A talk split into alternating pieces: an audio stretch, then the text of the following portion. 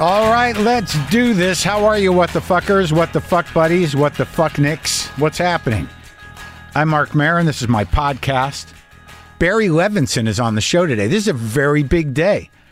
Barry Levinson, a, a brilliant screenwriter and brilliant director, Oscar winning director of Rain Man, Diner, The Natural, Bugsy, Good Morning Vietnam. He wrote for The Carol Burnett Show. He co created Homicide, Life on the Street, and Oz. He and his wife at the time wrote uh, And Justice for All, which I watched the other night. Great fucking movie. He's the executive producer of the new documentary, Stars and Strife. And he's got a past at the comedy store. And for those of you who listen to me, know that's, you know, I got to know about that. How does he fall into the uh, grand history of the comedy store? Barry Levinson. We've been meaning to talk for a while, I think. I don't know if he knew that, but I know that we've been meaning to talk for a while. Hey, so I had Allie Brosh on this show a long time ago because I was so taken with her book, Hyperbole and a Half.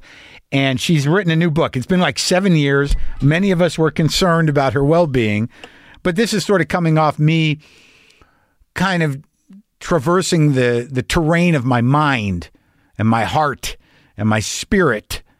And it doesn't generally go anyplace good. It, it amplifies the struggle. All right. Look, it's we're all compromised right now. And if you're alone, you got to be careful up there in your head. I mean, come on. It's a dangerous place. And if you got no one to kind of say, like, yo, hey, hey, hey, you can't rely on television for the, oh, oh, whoa, where, where are you going? What are you up to? All television does, or whatever you're distracting yourself does, is like, all right, let's just think about this now. This is what's happening now. But occasionally you need a little of the, whoa, whoa, whoa, whoa, back up. What, what, what? You need that. But, anyways, Brosh, Allie Brosh is one of the great sort of explorers and navigators of the mind and how it relates to the outside world. And she's got a new book out called Solutions and Other Problems. She works within animation, but her writing is tremendous and funny and dark and intuitive and uh, revealing and and somehow um, calming. And you know, if you got a dark mind and a, and a, a damaged soul and a bit of a dark heart, she's a she'll soothe it, man. So, you know, if you want to check that out, this is an unsolicited plug for this fucking book because I love this woman so much and I love her work. Solutions and Other Problems by Allie Brosh. It'll make you feel better, maybe. Maybe. What could make us feel better? Now, like, I mean, are we? This is a theme of my life, you know, like, you know, kind of pushing back on hucksters and grifters, and which is one of the reasons that obviously this president is an outside of being insanely fascistic and dangerous and, you know, kind of homicidally negligent on a mass scale. It's the grift, man. It's the con. It's the hustle. You know, it's this one part of the backbone of America, man. It's a fucked up thing. Like I finally figured out a way that you know troll culture doesn't bother me. It's like these fucking Trump trolls. It's like if this this is what you're proud of, this is what you're you know this is who you are. This is you know this is your voice in the world. Trump 2020, fuck you, libtard. That's your voice in the world. That's your creativity. That's how you speak. Your heart is just this weird, belligerent script of garbage that you dump out of your fucking brain fucked head you know, out into the fucking world, your sort of shameless, unapologetic loyalty and complete submission and you know a, a, surrender of your entire sense of self to a fucking belligerent grifter who offers you nothing but the feeling of hate it gives it definition. That's who you are. That's your lack of creativity. That's what you do with your American spirit, where you have the freedom to find something for yourself, to carve out your own life, to figure out how you fit in and be part of the fucking cultural fabric. You unimaginative turds. So I watched Being There the other night. That was great. It actually holds up. It's a beautiful movie and some unbelievable. Shirley MacLaine, Peter Sellers, unbelievable. Just throwing that out there. Had a dream. Had a dream. I had a, a dream the other night. And I guess at some point, I have to start looking at these as visits from my uh, my ex who passed away May 16th. Lynn did. Lynn Shelton. Beautiful spirit, beautiful person. But occasionally she visits me in dreams. And I wake up and I'm always upset. But I, you know, I have to frame it with a certain amount of gratitude that, you know, she's still hanging out. She's still coming by. But the dream I had the other night was powerful in that it, it it's almost it, it almost it was a visit. I think they are visits when you lose somebody and they come around, depending on what happens. If it's fairly clear, and the dreams I've had about her have been clear, they're usually just like she's here, and I'm like, oh my god, I thought you were dead, and she's not, and I wake up and she is. But this one, I it was just she was just sitting on the edge of a desk, like facing. I feel like it was a classroom, but I don't know if there was anyone there or it was empty or what. But she was looking out, and I approached her, and she just was like not paying attention to me. And I said, "Hey, hey, you remember that you love me, right?" And then she turned to me. She's like, "Yes, of course." And I said, "Well, you were, you were, you were dead." And I started to cry. And I'm like, "You were dead for like days. You were dead." And I'm crying. And she said to me, Oh, that must have been very traumatic for you. I'm sorry. And I just was crying. And I said, I love you so much. And I woke up. And um, that is what she would have said. mm. Happy to see her. Look, you guys, this was a, a, a great conversation that I had with Barry Levinson. You know, he, he looks great. He's like eighty. He's holding up. He's lucid. He looks sixty, and he's uh you know he's he's done some big movies and he's been around a long time. And it was a real pleasure and an honor to talk to him. Uh, the documentary that he executively executively produced the doc that he executive produced, Stars and Strife, is now available on most video on demand platforms, and it just started running this week on Stars. This is me talking to uh, Barry Levinson.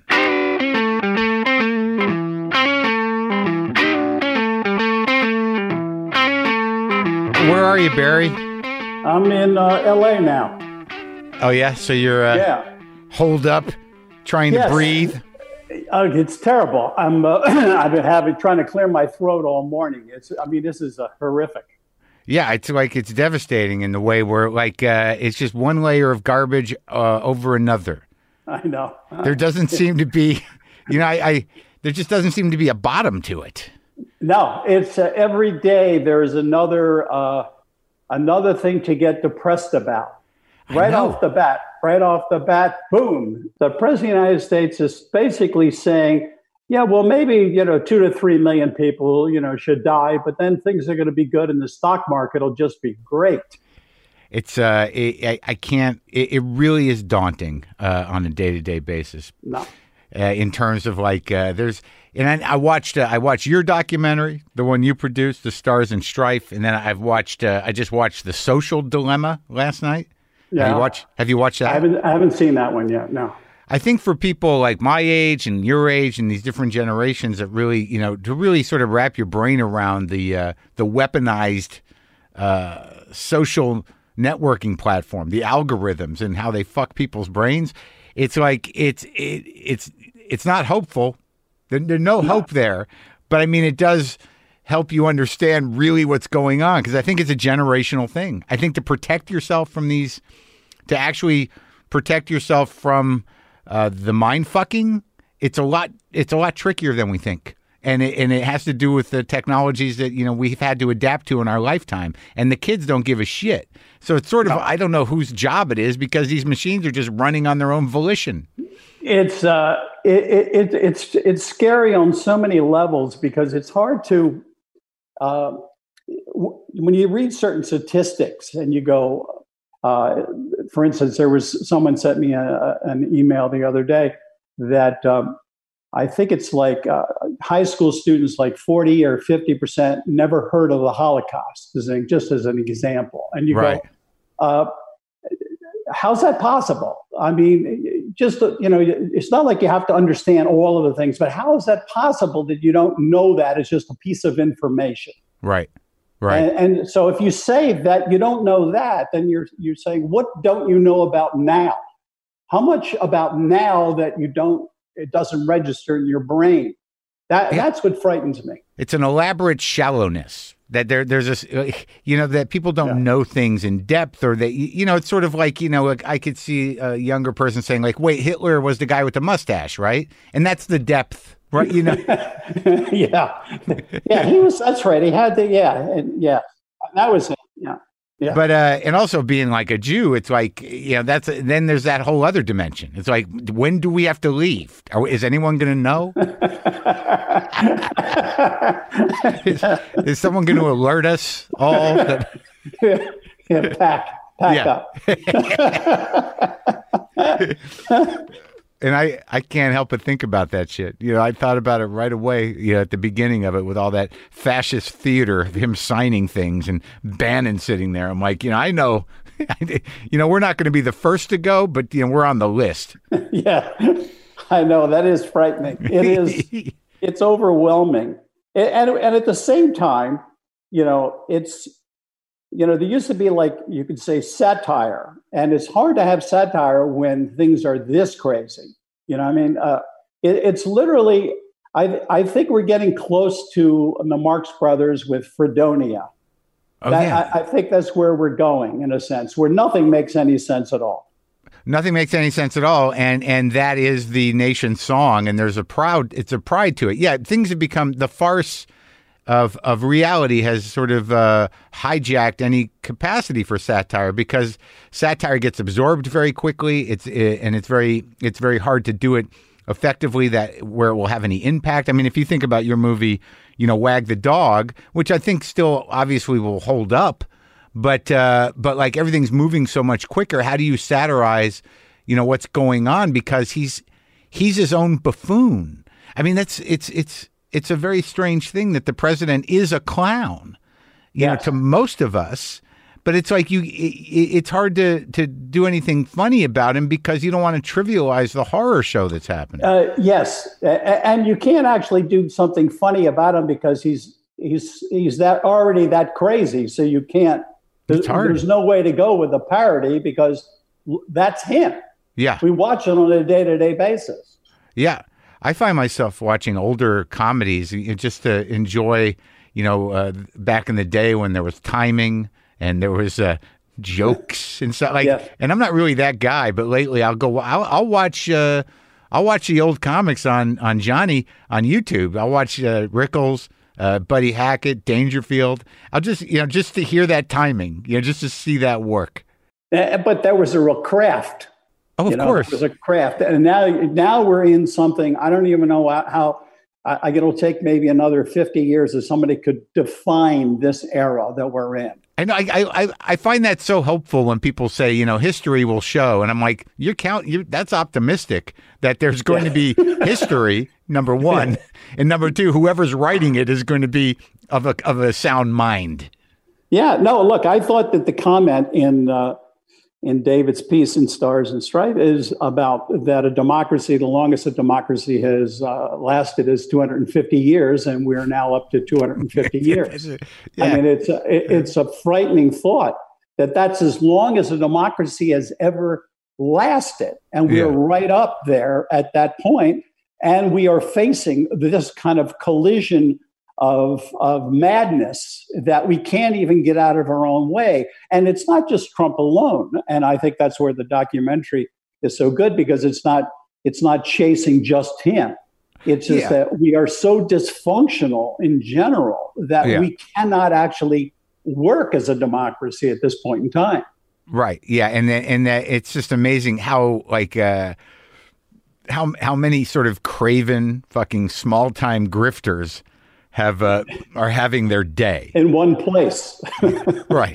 And the and the uh, the idea of capitalism, you know, when it, uh, I think that the, the the focus seems to be in the doc that you know that that there is a way for capitalism to function uh, uh, for everyone, you know, if it's done responsibly. But I, the, my problem with a lot of that free market thinking is, for some reason, no one factors factors in the uh, the greed element and the uh, complete moral bankruptcy of people who who want money and power. But you know, I don't know, maybe it'll level off.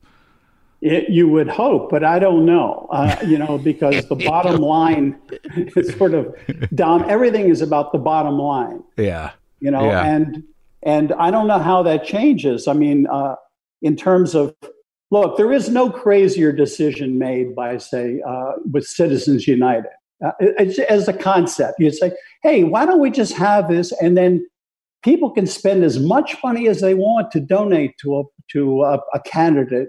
You know, just as much as you want. So if you want to donate a hundred million dollars for a candidate, yeah, that's that's fine. And you go, no, no, no. Doesn't that sort of mess with the concept of the people?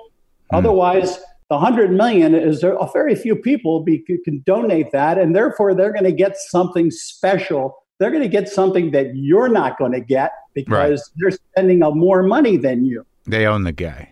and they Yeah. own the guy. And Yeah. and somehow that became like, oh yeah, that makes perfect sense. And this comes from the Supreme Court. Yeah. I mean, That's how you came up with something that idiotic. I, I just it, it boggles my mind. I'm not some kind of, you know, uh, somebody that understands all of this kind of the legalities of things or whatever. But on on the basic level, it makes no sense that you can spend as much money as you want. well, I think everybody's in their own bubble in terms of their decision making, including the Supreme Court. Yeah. I, but let's get back to simpler times, Barry. Um, oh yes. when I was a, a a doorman at the comedy store, you know, I, I got I was I was on a lot of drugs at the time, but it was in the late '80s, and uh, you know, I used to just fester and, and look at all the names on the wall, and I just I, I always saw your name on the wall, and I'm like, what did he do here? Was he here? Because I got very in. I was in deep at the comedy store. I I, I believed in it. I believed in the idea of it. I, I thought that it was a magical place in a very dark way, and I really kind of focused on all the names on the walls, wondering, you know, how do they fit in? So, how do you fit in over there? Well, here's here's the short version of that. Uh, when I was doing um, writing for, say, uh, the um, Carol Burnett show and other shows, I used to have a partner, Rudy DeLuca, and Rudy DeLuca uh, had uh, written for Sammy Shore. He'd write jokes for him. And uh, one day, Sammy Shore came to Rudy and said, uh, Frank Sennes has uh, old Ciro's, which had been closed at that point, and said, There's a, the small room. And he said, He'll turn it over to me. This was Sammy Shore talking. And uh, as- have a little nightclub. And Sammy said, uh, Rudy said to Sammy, uh, but nightclubs are dead. You know, Sammy, nightclubs are dead. It's over, or whatever. He said, yeah, but they'll, he'll give me the place and the little venue, and I can blah blah blah, whatever. And Rudy said, to him, well, why don't you do it like the Improv in New York? Just have that kind of place, and Yeah. that's became the Comedy Store. And Oh, so you you were you were brought in before Mitzi even, oh yeah, yeah, but you know, he was Sammy was married to Mitzi, right? and but she wasn't involved initially. Yeah, And so that was the beginning of the comedy store. And it used to be, in the very beginning, you could just show up and, you know, nobody's on stage, and then you can go on stage and this person, or sometimes, and then what happened is like Richard Pryor would wander in and he would get up and he would do something, and and some of the more named, uh, you know, guys, and then some people off the street literally just went up, etc. And then it got more formalized as it went along. And then what happened is in the divorce between Sammy and Mitzi, uh, Sammy gave it up because he wasn't really, he didn't have that uh, managerial quality that Mitzi had. And she Yeah. was much better at structuring it and everything else. And then she ultimately took over and really ran it. but were you doing stand up?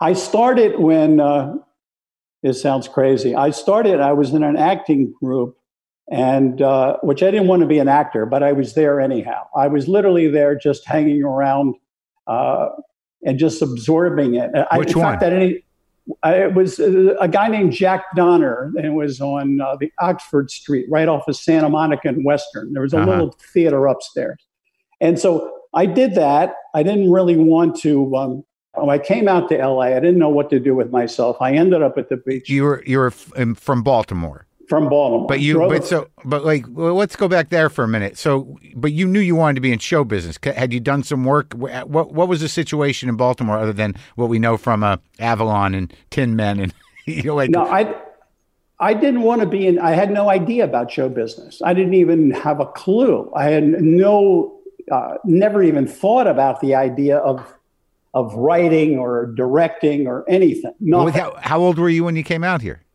I was um, around 22. So what were you doing in Baltimore before? I was in Washington and I was working at a uh, uh, television station. Well, that's show Uh, business. Well, and if you think about it now, but here's what happened. I was at this. I was at American University, and I I only took courses that would interest me. And there was one about there was a course on television. I figured, well, and here's my motivation. That sounds easy.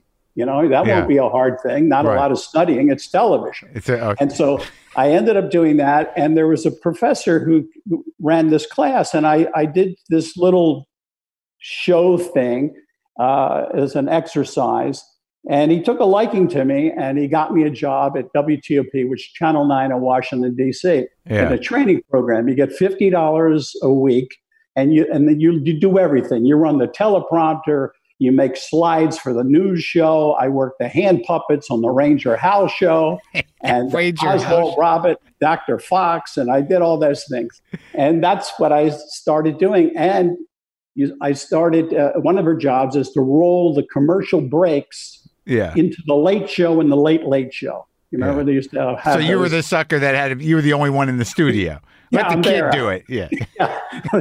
See you there until like two thirty in the morning. You Yeah. know, and the screw ups that went on, et cetera, in that particular period of time.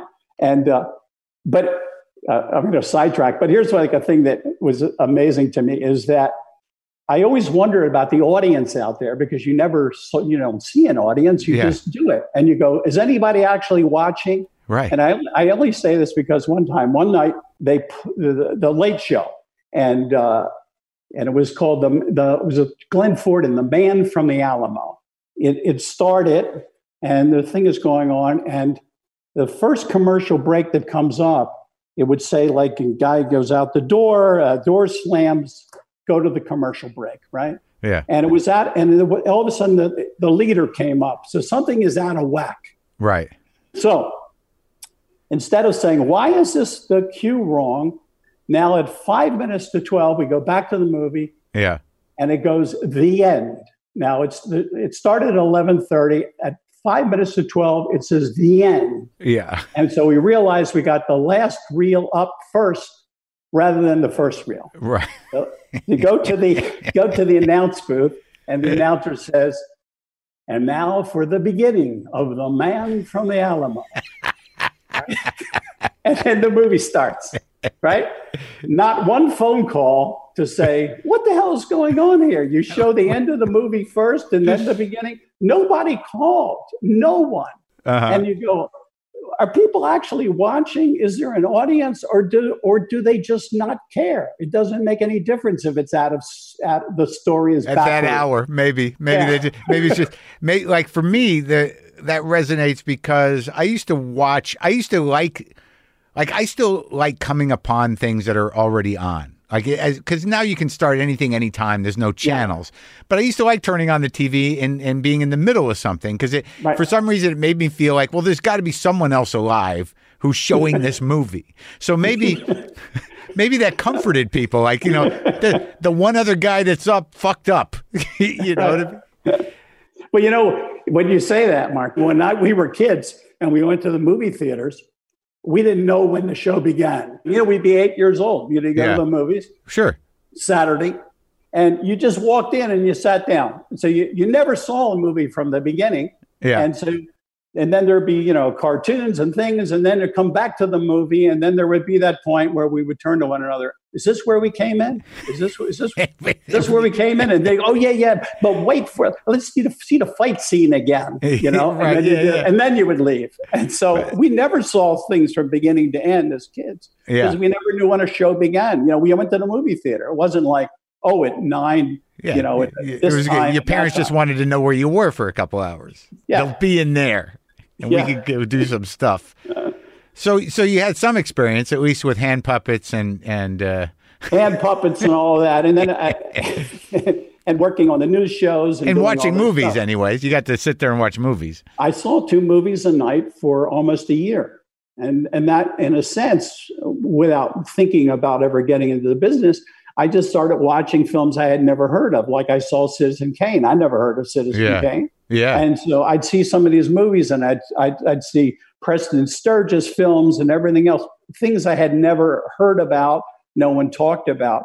And that, that began to get into my head without me consciously thinking about it. So right. when I came out to LA, I ended up at the um, down at the beach in Hermosa Beach, Santa Hermosa, Monica, Hermosa Beach, yeah. Beach down there. And um, I was starting to hang around with uh, this guy named George. And uh, George and I would hang around. At one point, he would, you know, he, he, didn't have money. I didn't have any money. And uh, a lot of people, we were just, you know, you just get by. What year is this? Like 1970? This would be, no, this was about 1968. Wow. So it was crazy here. Yeah, yeah, it was totally nuts. I mean, it was like the, the it was like a, a total crazy period and great fun.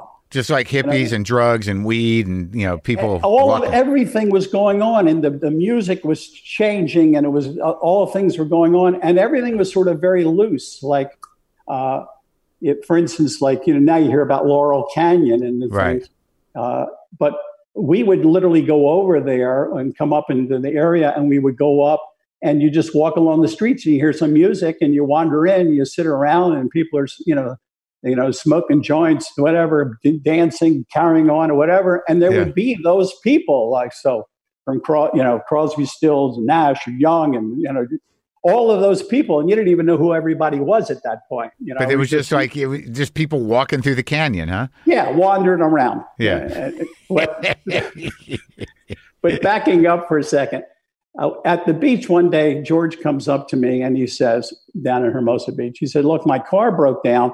I have to go up into Hollywood. And uh, can I borrow your car or you want to drive me? And I said, Okay. I hadn't been up to Hollywood yet. So, okay.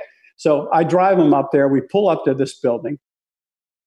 And he says, Come on in. I said, Well, what are you, what are you, what are you going to do? He said, Well, I want to sign up for this. Uh, I want to check out this uh, acting group. Yeah. Said, oh no no no! Please, I'm going George. I'm going to stay in the car here. I'm not going to. No, I'm not doing that. Yeah. He said, "Come in. I, will feel obligated to come in." So I went in, and uh, I'm watching it. It was interesting. You know, there's they're doing exercises and things and little scene study things, and I was rather sort of fascinated by it. George signs up, riding back down. He says, "Why don't you join? You know, why don't you become part of the class? You know, then we can just, you know, we can share rides. I'll drive sometimes, you drive because it's like an hour to get back there." Yeah. I said, "George, I don't want to do that." He says, "That'll be a kick. There's some good-looking girls. Wow, some it'll be fun. Whatever." Yeah. Talks me into it. So now we go up and back. George starts getting bored.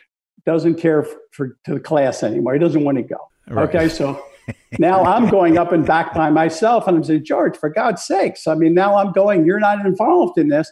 I said, I think I'm going to move up into the Hollywood area because it's too far to keep going back and forth.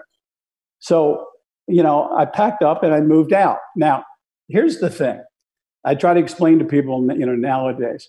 Uh, back then, when you moved, you lost contact with a person because there wasn't a phone. You know, we didn't have phones. You know that we could, or if we moved, you know, we didn't have that. So the telephone, we were always using telephone booths to call one another because we, you know, we were living on the cheap. And so I get involved in the acting class. I get more involved things. I'm doing stuff and spending all the time there. And there's a guy named Craig T. Nelson, and he's in the class, and we're hanging out. And we started doing some little improv things together. And we start, you know, getting some laughs in the class. And I said to, uh, you know, Craig, maybe we can put some material together and we'll play some clubs just to make some money. Because I mean, I was I had no money then, and uh, and he was working in a bank, and so we started to play some clubs, right? With And your so we- t- with the routine is uh, yeah, we're, we're putting team? little.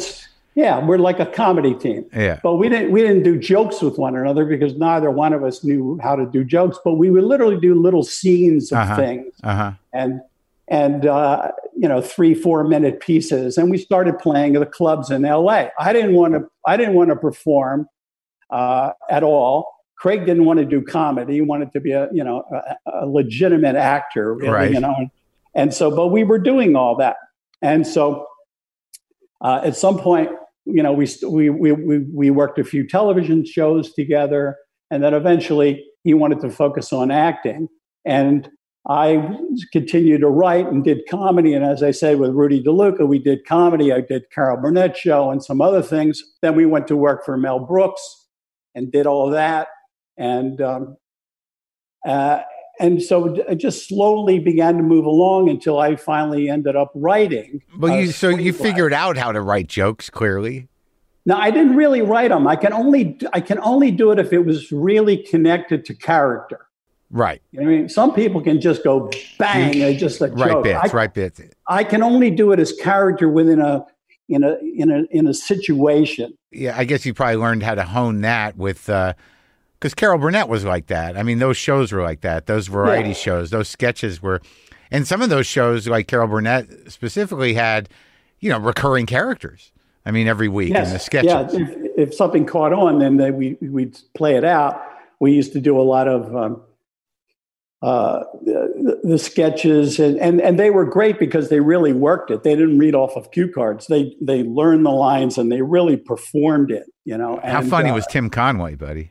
Conway was hysterical. Conway it was. We wrote a lot of his his old man sketches. When he was an old man, he would go real slow. You know, yeah, yeah. you know, yeah. and so we wrote a lot of those physical pieces for him, and Yeah. he would and he would elaborate, and you could see him sometimes. And if you went by the set, you'd see him wandering around, and he would be testing the door to see how strong the door is, Yeah. because he, he was going to throw a little piece in here, a piece of physical comedy. He was a great physical comedian, Oh yeah. really one of the greats. So when you wrote for you wrote uh, with Mel Brooks, when now I would assume that writing like High Anxiety. Uh, which other one did you do with him? Uh, silent, movie. silent movie, and high anxiety. But did you was that a was that a writer's room? I mean, uh, it was, is that how that worked? Or There were four of us. There'd be Mel, uh, Rudy DeLuca, uh, Ron Clark, and uh, and myself, and we we would you know work it from there. And you sat four of you, and we would just continue to throw ideas around, and certain things would stick. And Mel was like really great. I mean, he, he, was so. First of all, he's maybe the, the funniest person I think I've ever met. I mean, he'll Yeah. get into a rant about something, and he's Yeah. just amazing. And he was very open, and and and this is the key thing that happened in, in a sense in my life, is that we were on the set when he was shooting, and we would be by the monitor, and he had us there, and we would watch. And so you're now you're seeing him do it. And so sometimes you go over and you say, Mel, maybe you should do whatever it may be. And that was the beginning, I think, of me beginning to think of beyond just writing. right? Uh, and then I began to sort of like, what happens if the camera's here instead of there? And what happens if you did that? And what happens Right. if this is a little faster? And what happens if you do? And that was the, I think, the beginning, that gestation period of things are beginning to bubble up in my head. And I would imagine too, like the one thing that I learned about you know directing, uh, just from watching it in, in the limited experience I have, is that you know if you've got a good DP who who, who you know has got a good head on his shoulders. You know, it gives you a lot of creative freedom, right? Like, you know, you, you can just, whatever you conceptualize, you can say, you know, there's a whole crew of people that will manifest it for you.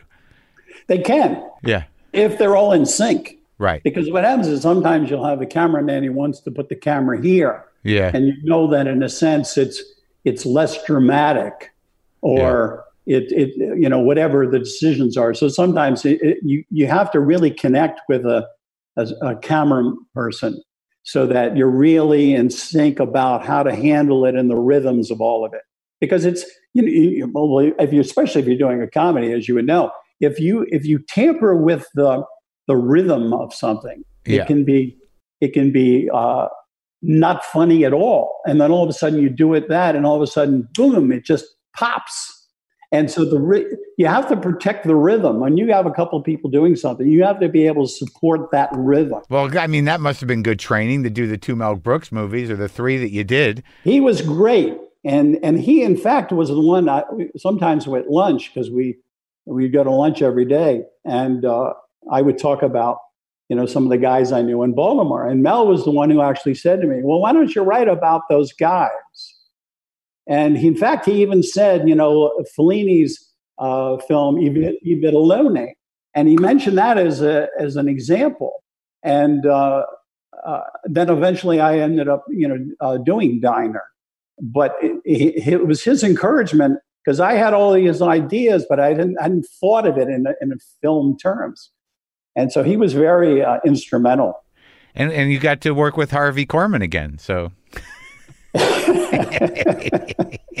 oh, but it was it was great. I mean, it was terrific. And just let me I'll backtrack just to give you about how crazy things are in terms of life.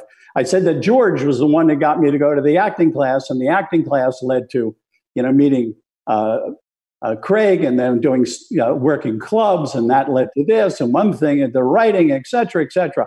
And so I, um, uh, someone said to me after I'd done a bunch of things, and they said, well, and I said, you know, George was very responsible for me in, in my career because he was the one who said, hey, why don't we go up to Hollywood? And they said, so what happened to George? I said, I never saw him again from 1968. And they said, Well, what happened to him? And I said, I don't know. I don't know what happened to him, but he was instrumental in that first step. Now I go to a, a movie yeah, in 2000 yeah, with my wife, go to see the movie Blow, right? Jo- Johnny Depp uh, in the film. And um, it starts as 1968, Santa Monica, the beach, and I hear George, you know, George. Uh, and uh, and then I hear the name George Young. I go, George Young, you know. And then if you watch the film, he, be, he this character becomes the largest cocaine dealer in North America. And I turned to my wife. I said, "That's George. That's George." She says, "What are you talking about? The George I've always mentioned to you that I got started, George." So Yeah. I ended up getting into this. George ends up becoming the largest cocaine dealer in North America. Ultimately, went to prison, etc. That's all what the movie's all about, right? So now here, here's what's crazy. yeah, I he got out of prison, and I called him yeah. and uh, talked to him. And he said, I got to tell you one thing that's crazy. He said, You know, you always used to say to me, you know, when I was, you know, smoking, you know, dope and stuff and selling little baggies, et cetera. He said, You know, George, you got to stop with that shit. You're going to get in trouble one Yeah, day. And he said, right. You kept always fucking carrying on about that, you know, the- that. And he said, So anyway, finally, I get arrested. I'm, I'm being taken into the police station. I'm in handcuffs. I'm going up the steps. I go into the police station. The Academy Awards is on, and I'm looking up and it says, and then Best Director for Ray Maff, Barry Levinson. And he said, and it flashed in my head, George, you got to stop with that dope and stuff. You're going to get in trouble. Uh, is he? So is he out still? He's out still, yes. But That's isn't so- that like crazy in terms of like stories, how things go? Yeah, I mean, you know, hey, you never know. You know, different career paths, Barry. That's all. You know, He- it sounds like he did all right for himself for a while. for a while, yeah. it's a risky game. That's hilarious. that that's how you've reconnected with them. It is sort of interesting that you know mentioning the the difference in in pace in ter- before everything was so technologized. You know, like eh, that with with with phones and with everything else. That there was long swaths of time where you you just were out of contact with people. No, no, because you don't have a cell phone. You Yeah. just can't just pull it up. So unless somebody would have like a, you know, post office box that they would have and they would go Right. there periodically because everybody was moving around. So your address was meaningless. Right. And your phone, your every time you move, the phone would, you know, you're canceling it. Yeah, And so it was very hard to stay connected, sure, sure. except you, by wandering around and running into one another. Yeah, and meeting with people. So, so Mel inspired you to to kind of flesh out that story. But you, clearly, you had an uh, you like to write, or, or it's like for me when I was reading over some of the stuff about you. I mean, the, the fact that in the middle of everything else, at some point you wrote a novel too. I'm like, Jesus Christ, this guy really must love it because I can't stand it. and it, like, it's to me, it's such a fucking chore. Even my own show, I didn't like writing. So. Maybe it's just great. the nature of a comedian. I don't know. And I've written books, but it's like it's never fun. It's never fun. But, uh, I but- don't, to be honest with you, uh, because I was such a bad student in school. yeah, I mean, so I, I would literally fail almost, you know, all the time because I couldn't pay attention in the class. I always thought everything was going in slow motion. So I, I would fail. So I never thought of myself as being able to really do anything on an academic level at all. yeah, And, and writing never occurred to me either. It, it, it, because whenever I had to write a paper, I used to get, you know, failing grades all the time. So I never knew that I could write.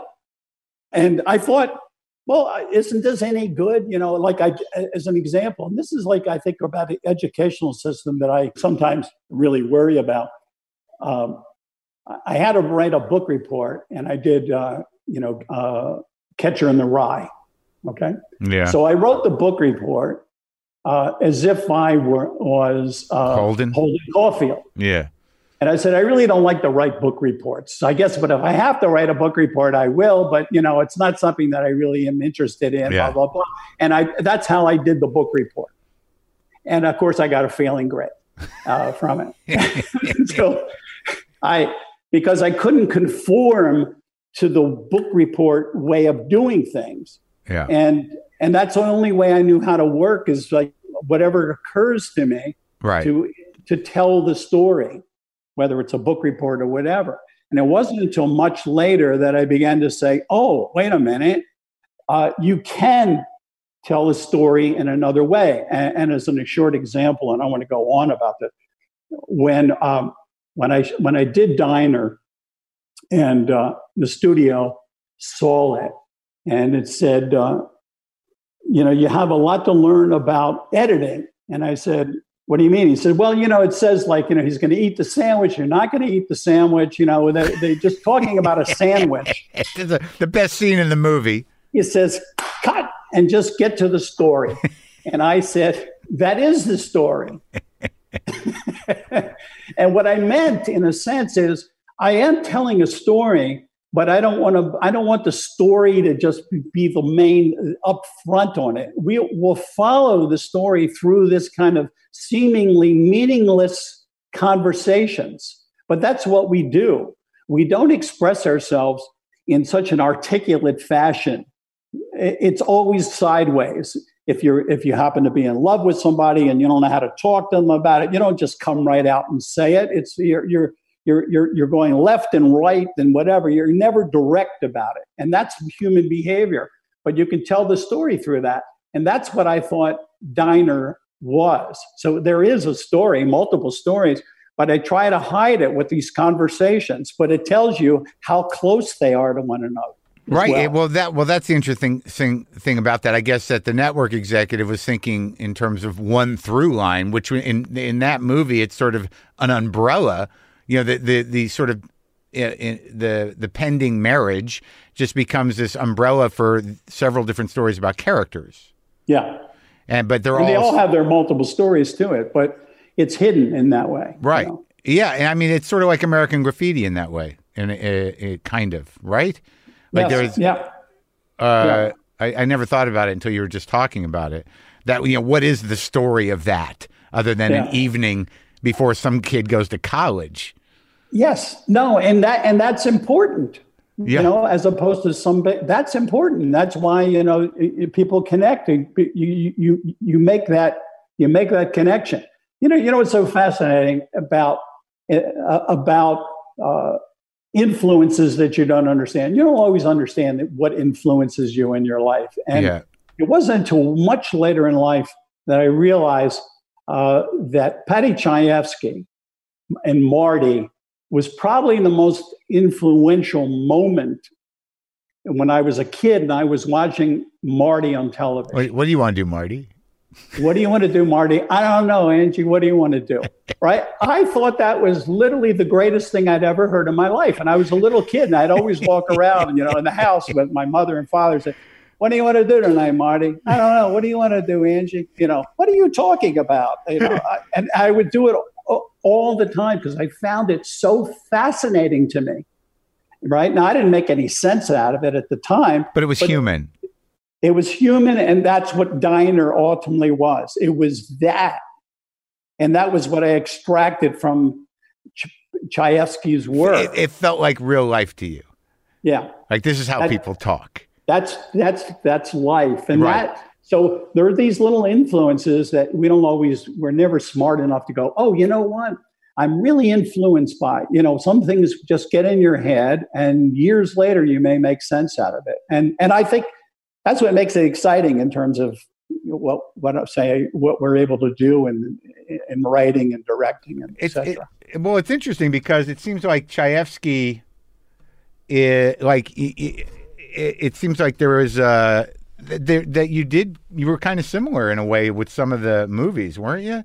I mean, a little bit. And, and, if I were to think about it, I mean, Network. I mean, if you really think about Network and some of the movies, the satires you did around television, do you know? Yeah, yeah. Uh, you know, Wag the Dog, Jimmy Hollywood. You know, Man of the Year. I mean, thematically, it's similar. It's it's in the ballpark. Right. I mean, he was truly. I mean, I would think of him as a truly truly brilliant writer and and I would only be in the margins of that. But I do believe, yes, that it, it, it's like, look, if you're taking about the breakup of an, an American family, in a sense, in Avalon was like you cut the turkey without me, you know, we leave, right? right? That and that it wasn't just the turkey; it was the whole shift that was taking place. It was the change of of the, the breakup of the family structure, all these things. And it, it comes out that way rather than this articulate version of, you know, two brothers. It's, you know, eh, it, that, that in a sense was the breaking point. And as crazy as it is, it, it has its value rather than being so articulate and expressing ourselves. Right. Yeah. Right. Right. As opposed to sort of you know, the the the the story points are are sublimated in the characters, whereas you're not just sort of like here's your act break. This is the yeah. point of this. Yeah. You know, the, yeah, it kind of sneaks up on you. Yeah. Like it, it's it's almost like even in Rain Man, where you know that movie's really about uh, a type of personality that kind of uh, was was prominent in the 80s that, that type of ambition and selfishness and the, the, the drive of the Tom Cruise's character that it, it disabled his ability to be empathetic uh, to to the struggles of his brother who he didn't know. And that you know he really is able to come back around uh, and and find his heart and his purpose you know through this brother and and find out what's important in life, you know, relative to sort of, you know, the, it really becomes almost about like, you know, eh, aspiring to be a Gordon Gekko type of character or or or really engaging in in in, you know, empathy and family and caring and, and, and understanding humanity. Yeah. Yeah, that's all in there, and then you just have to put that all aside, and you just you're just involved within the it, story, you know, and and that. But that's that's that 100. percent That's the case. Yeah, and I mean, I just like I I don't know how conscious you are of that in terms of you know creating these things that do you know represent a time or or like you know even diner was a generational thing. Exactly. I mean that's why there's a line that kevin bacon has very early on in terms of things that are beyond what they have been around is uh, uh, kevin bacon sees the girl on the horse and uh, said uh, you ever think there's something going on that we don't know about You know what I mean? It's like right a girl and a horse and a whatever, and it's you know yeah beautiful or whatever. There's there's something else out there. Yeah, and his character is you know slightly more nihilistic than the other ones for whatever yeah. reason. Yeah, yeah, and I remember I just remember all that because I remember seeing that and you know you know becoming fascinated with with Reiser because it was at that time after I you introduced me to Reiser and I I went to the comic strip in New York and I wanted to do comedy. And I remember because I knew Reiser from Diner and I saw him at the comic strip that night, I I approached him to ask him how to start doing comedy. And really? Because, yeah. Uh, you know, he was just sitting there at the strip, and I think I was like, I must have been in college. I don't remember when it was, but I just I, I asked him if I could sit with him for a minute and, and, and talk to him. He said, "All right." And I, and I said, "Well, what? How do you get? How do you do comedy? How do you start doing comedy as a living?" And he literally just said, "I don't know. You just got to do it." And I'm like, "All right." That was it. that was that was the big moment. That but, was uh, it. That's all I got out of Paul, you know, at that moment. But but it seems to me that over the course of your career that you know there are these human stories, and I guess they're all human to a degree. But you certainly, you know, you didn't uh, you know tether yourself to any one form. It look you've done every kind No. of fucking movie. I mean, the, I watched The Natural a lot. I would say out of all your movies, I watch that one the most. I don't know why, but but I, I tend to I- I'll I'll watch it on purpose more than uh, than other ones because uh, it's just the look of it and the feel of it and the the heroic tale and there's just something like the uh, the reason I will go back to it is just the the complete insanity of that Barbara Hershey character. Like if you if you do anything that's recognized, you know, if you're fame, if you in any way, there there that woman's around.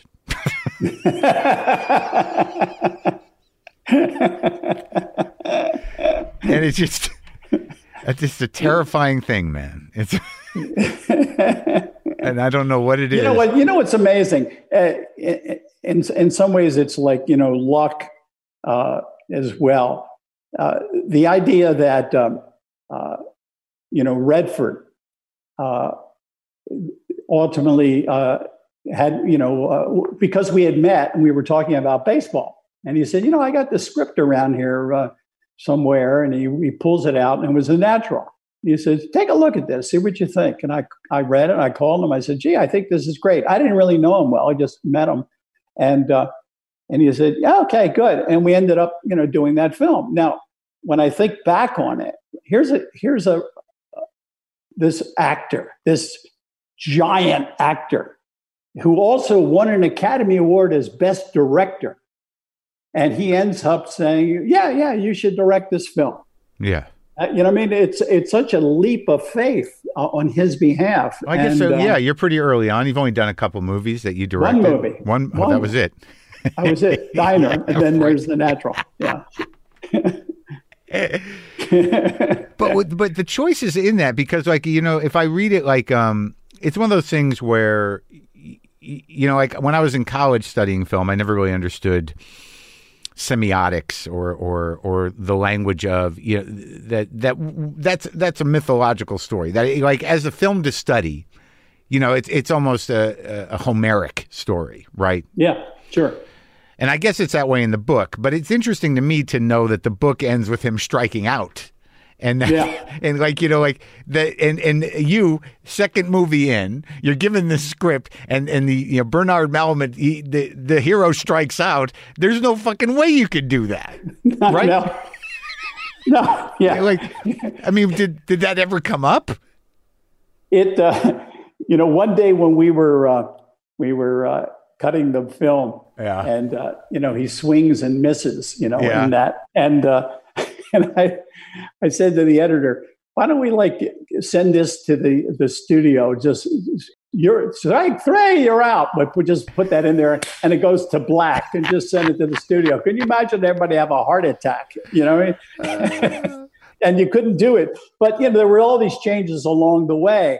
The the one thing that, uh, and I wish I would have known this at the time, and I only heard about it later on, is that Malamud, uh, who wrote this very American, you know, uh, piece, uh, and but it didn't sell well in its time. It wasn't a giant bestseller. And he went to supposedly, as I remember, is a long time ago now, uh, with his uh, daughter and they went to see the natural and he came out and she says so dad what do you think and he said finally i'm an american writer really? And and and i thought my god i wish i would have i would have known that you know at the time. I mean so you know he was able to enjoy it even though we have to make these kinds of changes within it. Yeah. But initially the critics never could get over that. Well that he didn't just strike out you know because it was like well no, he, in the book he strikes out. You know so they, oh, And- so they, they, they yeah, rode they, you for they that. Were, they were not happy about that. That w- the film was attacked because he he hit a home run and it didn't strike out to end Well, the movie. Apparently, they just can't uh, quite understand the Jews' legacy in Hollywood. We are here to create America and make it happy. Yes, You well guys- said. You guys wouldn't you wouldn't accept us on any level until we made these dreams for you. See, the guy wins in the end. Yes, and it made Bernard feel American finally. He realized like maybe I don't end, maybe finally, I don't have to be depressed. You know, maybe maybe maybe there's hope. That's that's too much, man. So Yeah. you stayed pretty close with Robin the whole time, right? yes, yes, yeah. It was it, it was such a shock. You know, in term, it was such a shock, and and it's one of those things when you suddenly, you know, uh, you got to get a phone call and say, you know, you know, Robin, you know, committed suicide. I mean, it was like devastating. It was, it, it, it's hard to to even talk about it because it's somehow you couldn't even envision anything like that. You know, Yeah. he, he was such a great character, you know, and and uh, and in some ways, you know, he, he had such a great empathy for people as well. You know, I mean, I mean, he was he was really uh, uh, in, had that a childlike fascination, you know, for for a number of things and people and everything else. And so when I when I got that phone call, I was like, well, you don't know, you, you can't even describe. it. Yeah, yeah. I mean, because I think like it seems that Good Morning Vietnam really was the the beginning in a way of of you know him in in in terms of feature films that that was the the thing that it was perfect for him, yeah. and you kind of And- you knew that. it, you, you, you knew it and we worked on it uh, to get that uh, because I thought that was the key thing to it. You know, even though the radio stuff is only 12 minutes of the movie, you know, it's something like that. It's Well, very, it was a, it was a, it was an exciting balance because you know he had done I think a few movies before that where he tried to just be a serious actor, but to incorporate that side of him effectively in a way that you you know wasn't just eating scenery but had a purpose, and then Yeah. to sort of counterbalance it with his empathy was you know that was the trick, right? Yeah. And you, and you had to balance the, the empathy of it because it's very easy in a sense where it's too much because he does feel that much. So sometimes on screen you have to say, look, we got to back up a little bit. You know, I mean, otherwise it's too much. Oh, I mean? because he he had such a heart to him that literally, Oh, you don't want it to you don't want to get sappy. you don't want it to get sappy, and you had to like r- restrain that a little bit to pull that in to get to get that you know So you get real hands on sometimes with the actors in terms of like well, yeah, when you do, I mean, I, I like to, I, you know, I was sort of, a, you can say it's like a co- uh, a controlled freedom. Hmm. Is that I want an actor to feel very free within it to try any particular thing, but at the same time, you know, there, there, there there's a limitation to it. But you don't want to, you don't want to push the limitation because that would restrict what we might do. You Mm, know mm. because you know there's these moments you know it goes this way or that way and and, and it was very if, there was a lot of fun to take certain scenes and then just see what would happen if we did this. Right. and and for instance there's a scene in the film and i said to him one day i said you know i, I have to find a scene for you where you see uh, your how how much you mean to the troops because otherwise it's an abstract. You're in a, you're in a radio booth and you're doing this comedy but you don't hear laughs. And so therefore you don't know you know cause and effect really you know Right. that they like you but you don't hear it. You don't hear it. You're Right. never there.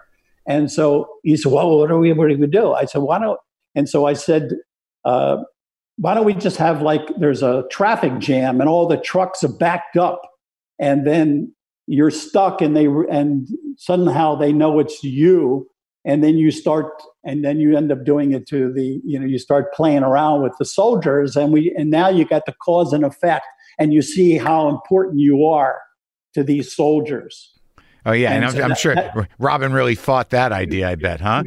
Here, get, you get to perform for people. Ooh, so no, I can't do it. I can't do it. and that's how that sort of came about. Uh-huh. And, uh, and yeah. it was tough. It was tough for him in this regard because a bunch of these, you know, because we're over there in Thailand, and I end up throwing this thing, and now we got to get like soldiers, right? Right. And so we end up with just getting, you know, a bunch of people, and then some of them are like, you know, uh, from other countries, they don't even understand English. Right. You know, they're in there, they don't know what the hell he's saying. and he had to find a way, you know, to work with that. Oh, that know? must have been great for him. Yeah, yeah. I, I don't know because you know he's got to adapt to it. You know, yeah, and, and yeah. he's so smart.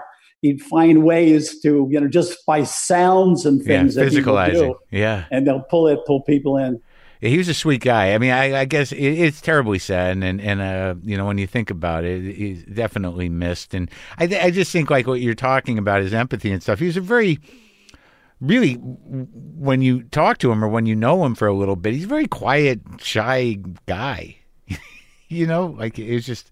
Yes. definitely absorbing things and you know engaged, but you know by nature not. Uh, you know he had to turn that shit on. You know.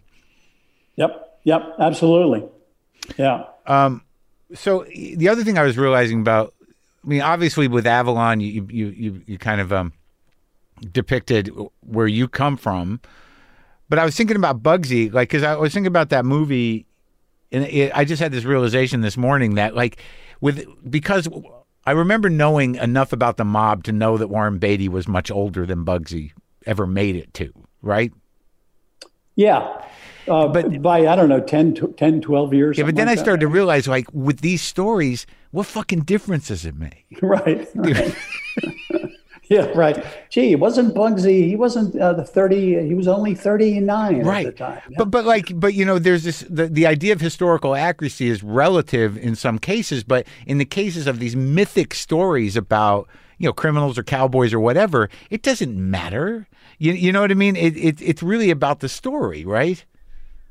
Yes, it's the character uh, yeah. uh, that that's being portrayed as opposed to the authenticity of like age yeah. or other certain things. And because you know, look, uh, you, sometimes you can take, sometimes you can stray too far, and therefore it ultimately undermines the character because yeah. you've so altered it that it doesn't quite work or make sense. But in terms of age, uh, at times it doesn't matter unless the age is really an issue in the film. You know, I mean, if the sure. guy right, right, was right. 25 and died, then he did that, and you got a guy who's 50, it doesn't, you know, doesn't work. Um, so I think whenever you're doing a film, you always have to sort of say, uh, how important is this to the story we're telling? Yeah, and how much will it how, how much will it affect how we uh, process it? Yeah, uh, and what I I didn't realize until like maybe today that you know you kind of invented uh, or or was uh, you know at the beginning of this prestige TV idea.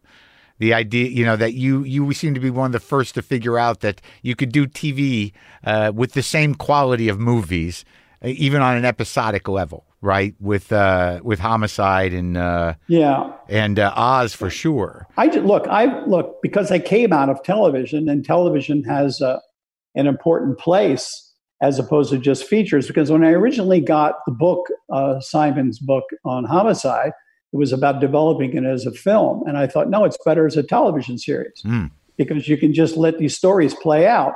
And then, fortunately, at that time, uh, I was able to. Uh, I said, "Look, I'd like to shoot it because back then it was like, well, you, you you'll do some exteriors and you do all the interiors and yeah. And, and I thought, well, that's not going to be realistic uh, to me. And I said, I'd like to shoot it in Baltimore. Yeah. And they said, well, the cost and whatever. And I said, well, but what we'll do is we'll just basically shoot on 16 millimeter, uh, which Super 16, which no network show was ever on Super 16. And, and no show was handheld on Super 16. What would they do? Know? What would they take out there? 35 millimeter on the street? Yeah. Yeah. Uh-huh. Yeah. And uh, so I, th- I thought, you know, by having a little handheld Super 16, yeah. you know, we can have a raggedness and let the raggedness be part of the show because right. there's an edginess about it. And I thought, uh, and, and, and again, it goes back to my youth. I loved Naked City when I was a kid. I loved that television show. And that was shot on the streets of New York. And so I thought, gee, I wonder if I could just do that for Baltimore and and we can be even more ragged than uh, uh, uh, Naked City Sure. was in its time. And so that's how it evolved. And and was Simon happy with it initially? Is he, has he always been okay? Well, he was. Ha- I mean, that's how he. he that's when he started to write because we brought him in. He became one of the writers on the show. yeah. and that's where he started to uh, make that real transition from a, a journalist to a, um, uh, you know, a, a writer. And you say, and you you you you, you, got Richard Belzer a new life. Yes, I, I heard um, I, we were about to cast some other actor, and I thought, you know, this guy's not bad, but uh, I, I don't know how surprising. You know, I said maybe I need to get some guy that some, uh, and I couldn't quite explain it. You know, so we need some guy that is something different or Yeah. whatever. And I was riding in my car and I was listening to Howard Stern, and Belzer was on Howard Stern. Yeah. And I was listening to him in the rhythms that he had, and I thought, gee, I wonder if he can he could be an actor. And and, and so he came in, he read, he wasn't particularly good, and uh, I and I said, well, well, well, why don't we come back one more time and just sort of you kind of know it, you know, so you like, you know, you're just talking like you would do if you're doing your a stand up, you know, just so it's more naturalistic. And he he got better he wasn't great at that time, but I thought, you know, with a little bit more time, I think he can he can land this character, and uh, that's how it happened. And I didn't realize also before I forget that uh, that you wrote uh, "And Justice for All" Yeah. with uh, was she your wife at the time? Uh, yes, Valerie Curtin. Yeah. So you wrote uh, "You're out of order." Uh, this whole I'm out of order. You're out. That's one of those Marty lines, right? Yeah. Yes, it is. Yeah, it's very much so. that came about because of you know the diner guys that grew up, and some and one in particular became a lawyer. Uh huh. And so when I would go back and visit and we would talk, and he was telling me, he said, you know, something, the legal system is so screwed up. He said, you always get this Perry Mason kind of law shows or whatever. He says, it's chaos. Yeah. It's chaos. It's, it's, it's madness. And so we started talking, and he was telling me stories, Uh huh. and I started gathering the stories. And, uh, and then I, I was telling, you know, Valerie, and then ultimately we, we, you know, we did, we turned it into a screenplay. Oh, the chaos. That is exactly it. With Jeffrey Tambor throwing those plates in the hallway. Yeah, no, it's he. It, it- the friend of mine was saying you don't understand. He was telling me about the fact that you know some uh, judges, you know, carried guns in the courtroom. uh, Oh, you know, Jack Warden. He was so good. Jack Warden with a gun and Yeah. stuff, and were, he was telling me. He said, "This, is- it's another. You don't understand how crazy it is." you know, people coming into the for a case or whatever, and they don't. They got the wrong client. I mean, he said, you know, he oh was telling god. many, many stories, and that's how it happened. And that was that movie did well. And that was with Yeah. how, how did that get set up with Jewison and everything? But we wrote it Yeah. and we gave it to a producer named Joe Wizan. Yeah. And Joe Wizan um, gave it to uh, Norman Jewison, who who really responded to it. And um, then he he was he he wanted Pacino. Then basically Al wanted a big reading, you know, of it, have some reading to make sure that th- that's what he wanted to do. Which I have to tell you was one of the worst experiences that I can remember because Jewison's got all these actors in in this conference room in the evening. Start to go good, and then uh, Al gets a little quieter, you know, because he's thinking, you know, because I mean now I know him well, but so he's he's getting a little quieter, you know.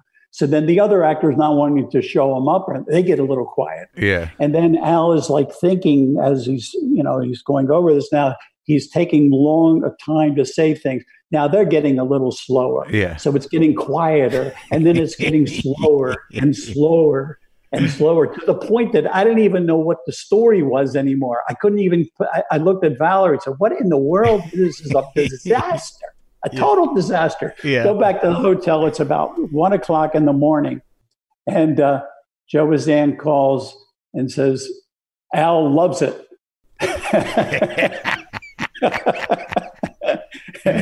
and that's how it happened. and he was a big star at that time, right? That was Oh, his, he's that was his yeah. time.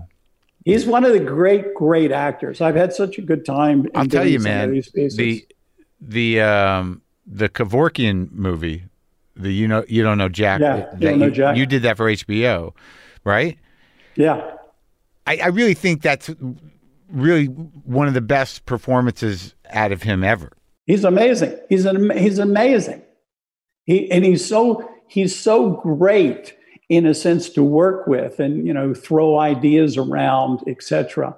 And he and he just ab- absorbs certain things, you know, and then he's able to use it, you know. Because I said to him before we started shooting, I met with Kevorkian, and um, so we sit down in the office, and uh, at some point, someone came in and says, "Jack, would you like some uh, coffee?" And he said, "Yeah, coffee would be good." And he said, uh, "They said uh, decaf," and he said, uh, "Decaf is for cowards."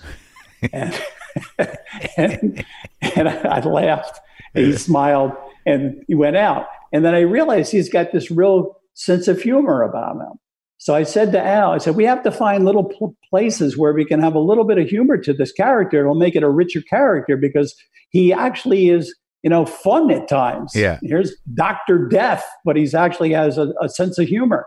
And so uh, he said, okay. I, I said, well, I'll find places for it where we can, you know, we can just sort of mine that periodically and which we were able to add to it. And he just, he'll, he'll go, he'll try things. I mean, he's very open and just uh, I can't say enough about him. Well, the, well, for me, the interesting thing was there was a period there where you know he he did a couple of roles that were were so defining, and but they were so over the top.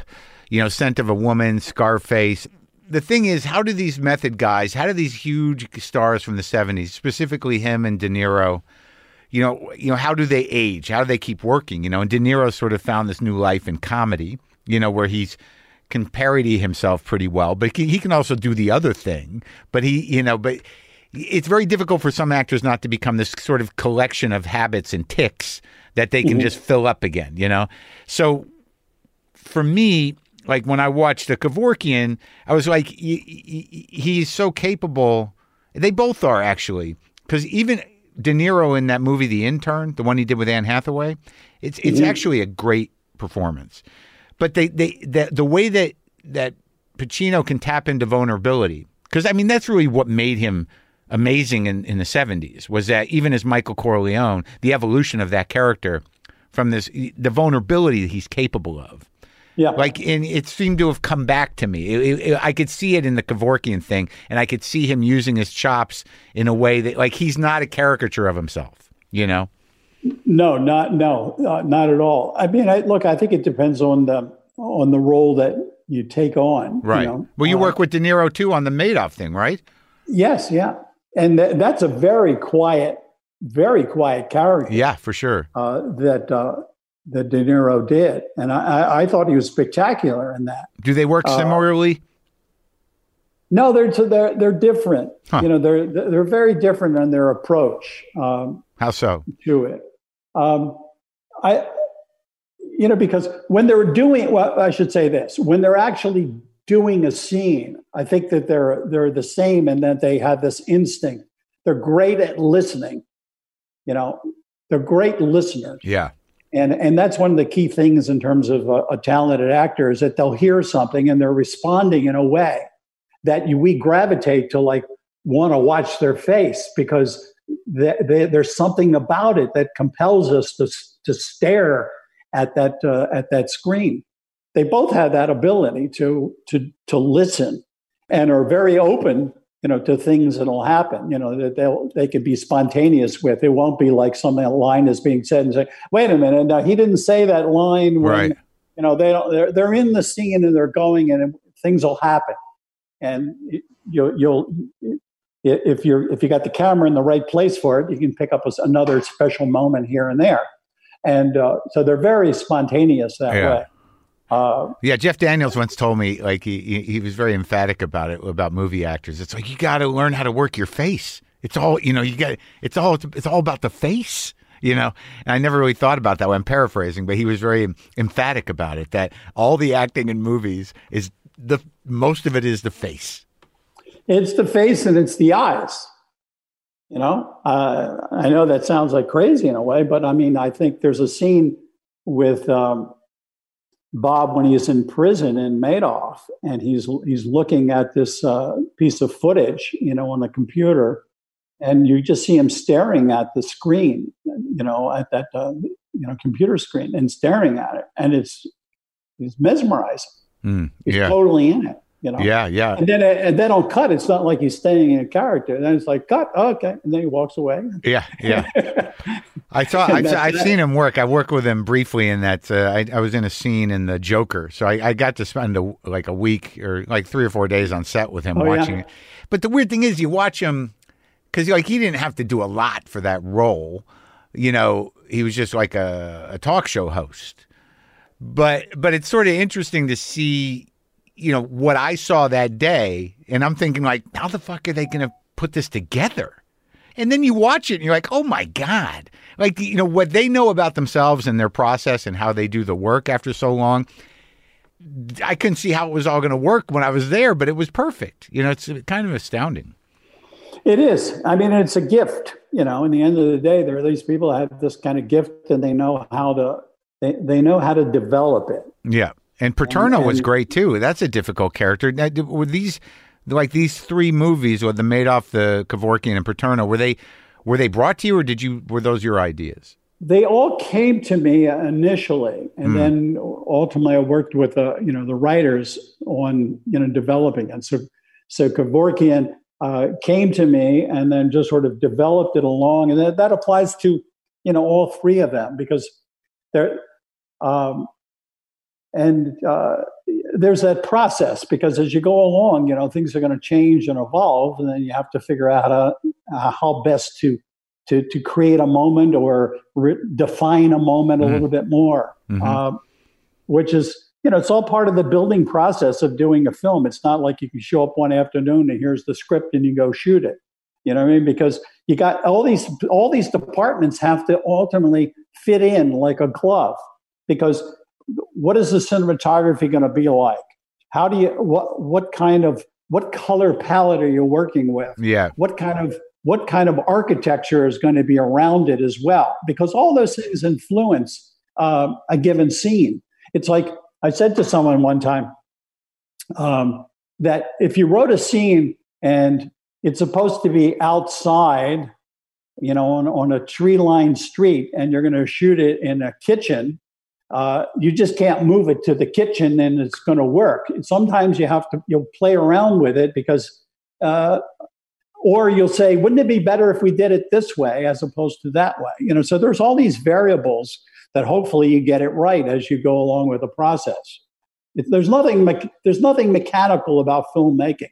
It is it, it it it requires a combination of elements that have to come together and you got to get this unit functioning in a certain way to support uh, right. the piece. Now you've made a ton of movies. Some have done better better than others. Do you do you look at do you are there movies that you've done where you're like well that one didn't quite come together Um, you know, here, here's the thing. I seldom watch films that I've done once I finished it. yeah. Uh, so sometimes if I'm sitting in, I'm switching channels and I start to watch for a minute and say, oh, I did that movie. And then immediately I switch to another channel. why why I don't know. I don't know how to watch it once it's done. Uh-huh. know, because what am I doing? I'm just watching what for just the entertainment value of it. You know, it's it's like I did that. So just the Oh, right idea and of also going your back. memories tied up with that process are what they are Yes, so you're not going to a be able million things. Right, you're not gonna be able to remove yourself from that. Like I can't imagine you're watching you one of your movies and there's a moment you're like, no, this fucking, ugh, that was a pain in the ass. That's yeah, right, yeah, that Yeah. kind of. Uh, Like I had, I went to a festival it was a few years ago, and um, they wanted to show uh, uh, Rain Man at the festival. It was a big, big audience, and so I thought, you know, you, you go there and you, et cetera, and they introduce you, et cetera, and then they're going to show the movie. And I said, well, then I'll sneak out. And, the- and the the festival director said, no, you can't leave. You can't leave. I said, no, I, I don't. I don't want to stay and watch. And he said, well, you can. It- They would be offended. This was somewhere in Europe. you know Yeah. you'll be offended if you don't stay for the film or whatever. So I sat and watched it, you know, on the big screen, and it, which was the first time I saw the movie since 1988. Yeah, yeah. and I, I had to sit there and watch it, which I, I enjoyed it, but the it's very hard to to watch, you know, just to see what you've done in the past. But don't you? Like I used to have a hard time watching myself do stand up, which uh, it was obviously different. But as time has gone on, I realized like when I watched the things, I'm like, well, that was a pretty good. I, you know, I was me. That's a good representation of what I do. Yeah, I've evolved that obviously, but you know, I I don't have to hate it. Right. But you don't hate Yeah. your movies, right? You just No, no, no, I don't. I, I just uh, I figure I can I've there's I can use that time better by switching to another channel. that's he's the that's the other guy I, that I couldn't think of. It's De Niro, Pacino, and Hoffman. Those Yeah. were the guys. Those were the that generation of method movie stars. and they're all totally different. They are. how they pro- how they go about things. Yeah, and I mean, uh, Dustin is a is is a character into himself, you know, in Uh-huh. another place, and and uh, the uh, and you have to figure out, and, and part of the fun of of of uh, of the process is figuring certain things out. Like very early on, um, just remembering this is so long ago, but we're doing this scene. Uh, Oh, you worked with And, both of uh, them in Wag the Dog. I just re- realized that. Yes, Yeah. both were in Wag the Dog. Yeah. And uh, but it, I just tell you one quick scene Yeah. with with it becomes a character moment is on um, Rain Man. He's sitting with Tom Cruise and in the, this little coffee shop, and I said to uh, Dustin, I said, uh, you know, the character. This is very early on, like day one, day two, somewhere in there. Yeah. Uh, I said the character seems too depressed to me, you know. And I said, you know, you've seen, you know, from all the research about autistics, they're busy. They're busy. Like, you know, they'd be looking up at the ceiling. They're how many tiles, how many of this, you know, they're they're looking. They're they're they're active. They're not just sitting depressed. He said, okay, all right. So now we got to do the take again. and now he's looking up. He's involved. Oh, it's going great. Now, now Tom's talking to him uh, Ray, do you want to so and so? And he doesn't respond. Ray, do you want to? So then, I, all right, cut. I said, Dustin, he's he's talking to you. You're supposed to say, you know, uh, you, you have to respond to him. He said, Yeah, but I got so involved with the tiles and the ceiling that I. I wasn't paying attention to him. I, I said, Well, I said, if you're going to do that, we're going to have a very serious problem with this movie. You you have to be able to acknowledge them at some point in time. You know, not right away, but you have to acknowledge them. You know, Yeah. I but I got involved, and so if you watch the movie, I said, think of it this way: you're you're you're busy with the tiles and the ceiling, and you're counting them, etc. But you can hear him.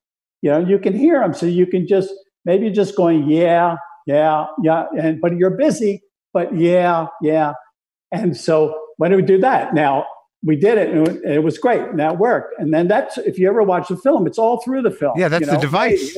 Yeah, yeah, yeah, and that became a whole thing because he got so involved in whatever he was looking at that he was no longer in the scene, and so you have to find a way to So that was those years are him coming back to reality. Yeah, yeah, yeah. You're holding him off. You don't want to pay attention until you really realize what it is he wants. Then it's like, now. And that now. and that and he was able to integrate into the that into the character because it made sense to him. yeah, yeah. And, And, that, so that was like the hook of the movie. That was that was the impression that people did. And that, yes, exactly. And that became thing. Now it's accidental, and it's because of, of that. But I'm saying that's what that's what happens with film, with characters Yeah. that you're working with, is that you have to find a way. to- you can't just say no, you can't do it. You have to say this, and then it's more mechanical. But this became something that we didn't. I didn't know that it was, but as it went along, you went, oh yeah, yeah, it can, it can work here. It'll work here. It's like the key. It's, it's like the key to the guy. element. That was It's key. yes. Yep. That and you stumble on it and you stumble on it. It's not in the script. It just becomes that. that's amazing. And that's part of the discovery and the fun of it when you're open enough to see where it's going to take you. Yeah.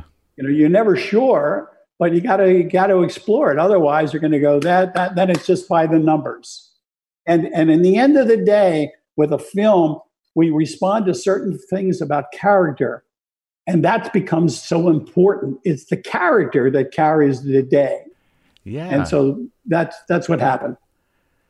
But it's interesting that all those movies, you know, all these moments, and at least in the few movies of yours that we, you know, talked about in depth, where, you know, at least in Diner and in Rain Man, and uh, that these moments that become signature moments are exactly that those Marty moments, you know, really. Yeah, Yeah. Even in, in Justice for All, the, the sort of yeah, yeah. What are you gonna do, Marty? What do you want to do, Marty? And like you know, you can eat that. I'm not comfortable with the word nuance. Whatever it is, you know, these are like they're they would be passing moments. You know, Yes. if they weren't. Exactly. Yeah, yeah, And then they become crucial, and that becomes what an audience ultimately connects to. yeah. You know. Yeah, And, and, and and, even with Robin, you know, the Good Morning Vietnam thing. Did that guy actually say it like that, or was that a Robin thing? Good morning. I'm not sure. I can't remember anymore. I don't know if he quite did it the same way, but I think he did. You know, something in that ballpark. Yeah. I was just thinking about Chayefsky again. When was the last time you watched the movie Hospital? It's funny you said because it's one of my favorite movies. that that amazing. scene in the that scene in the beginning about um, uh, about you know that he's dead. You know, so and so's dead in the bed. whatever. Schaefer. yeah, that that's what do you mean he's dead? Yeah. He's a, he's so and so. You know and that that that little run in the beginning of uh, of that film is Yeah. extraordinary. Yeah, I, I Uh, just watched it again. It is it is one of the darkest satires that was made at that time. Yeah. because it is a satire. You know, But it starts with that thing, you know, so so and so in room 103 and whatever, and he's dead, and that whole thing. What do you mean he's but that that whatever that that run is, and Yeah. I can't even paraphrase it right now. Doctor Schaefer, our Doctor Schaefer. yeah. and then George C. Scott comes in and finally saying something like, "Where do you train your your your nurses? At Dachau?" Yeah, Dachau.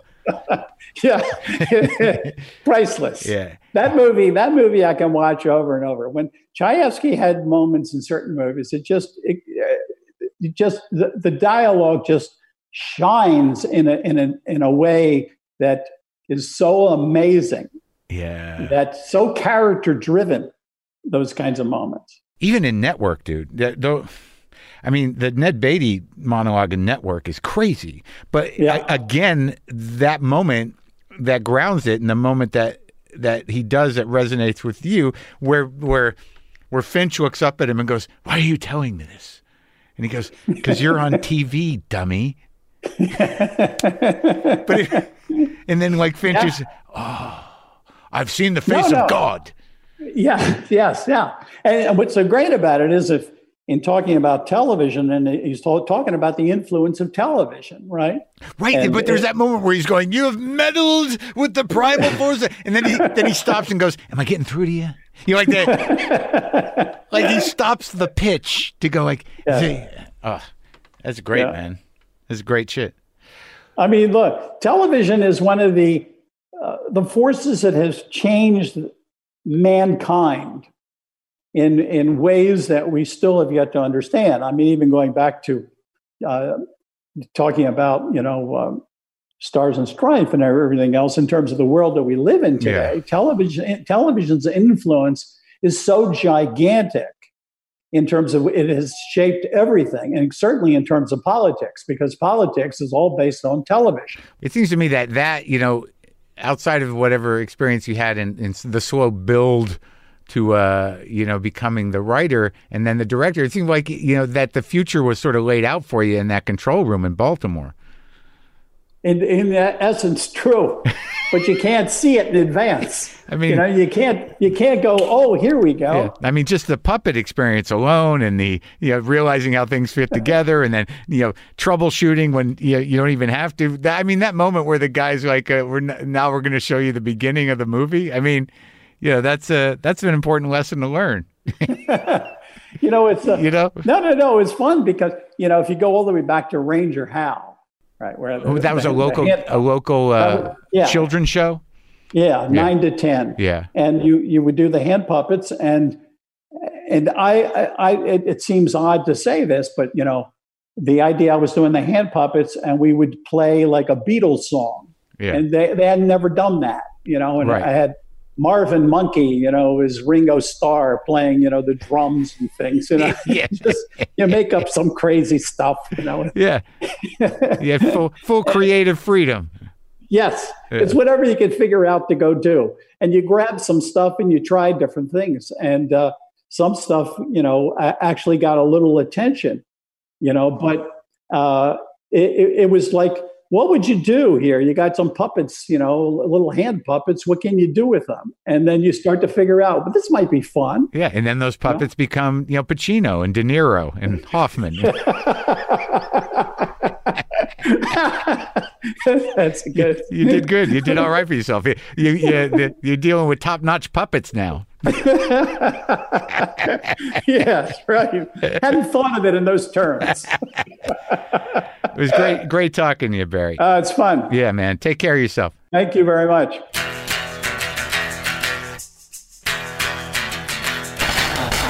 All right. What a great, that was great. I enjoyed that immensely.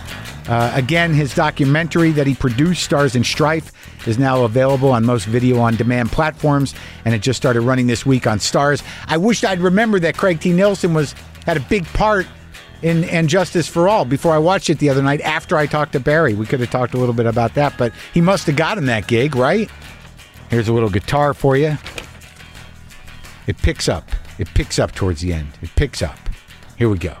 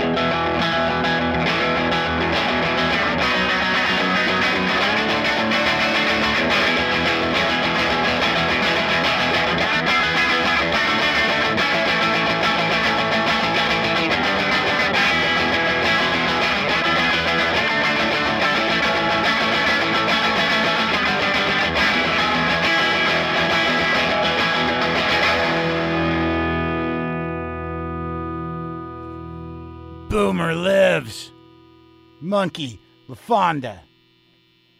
of the flying feline angels.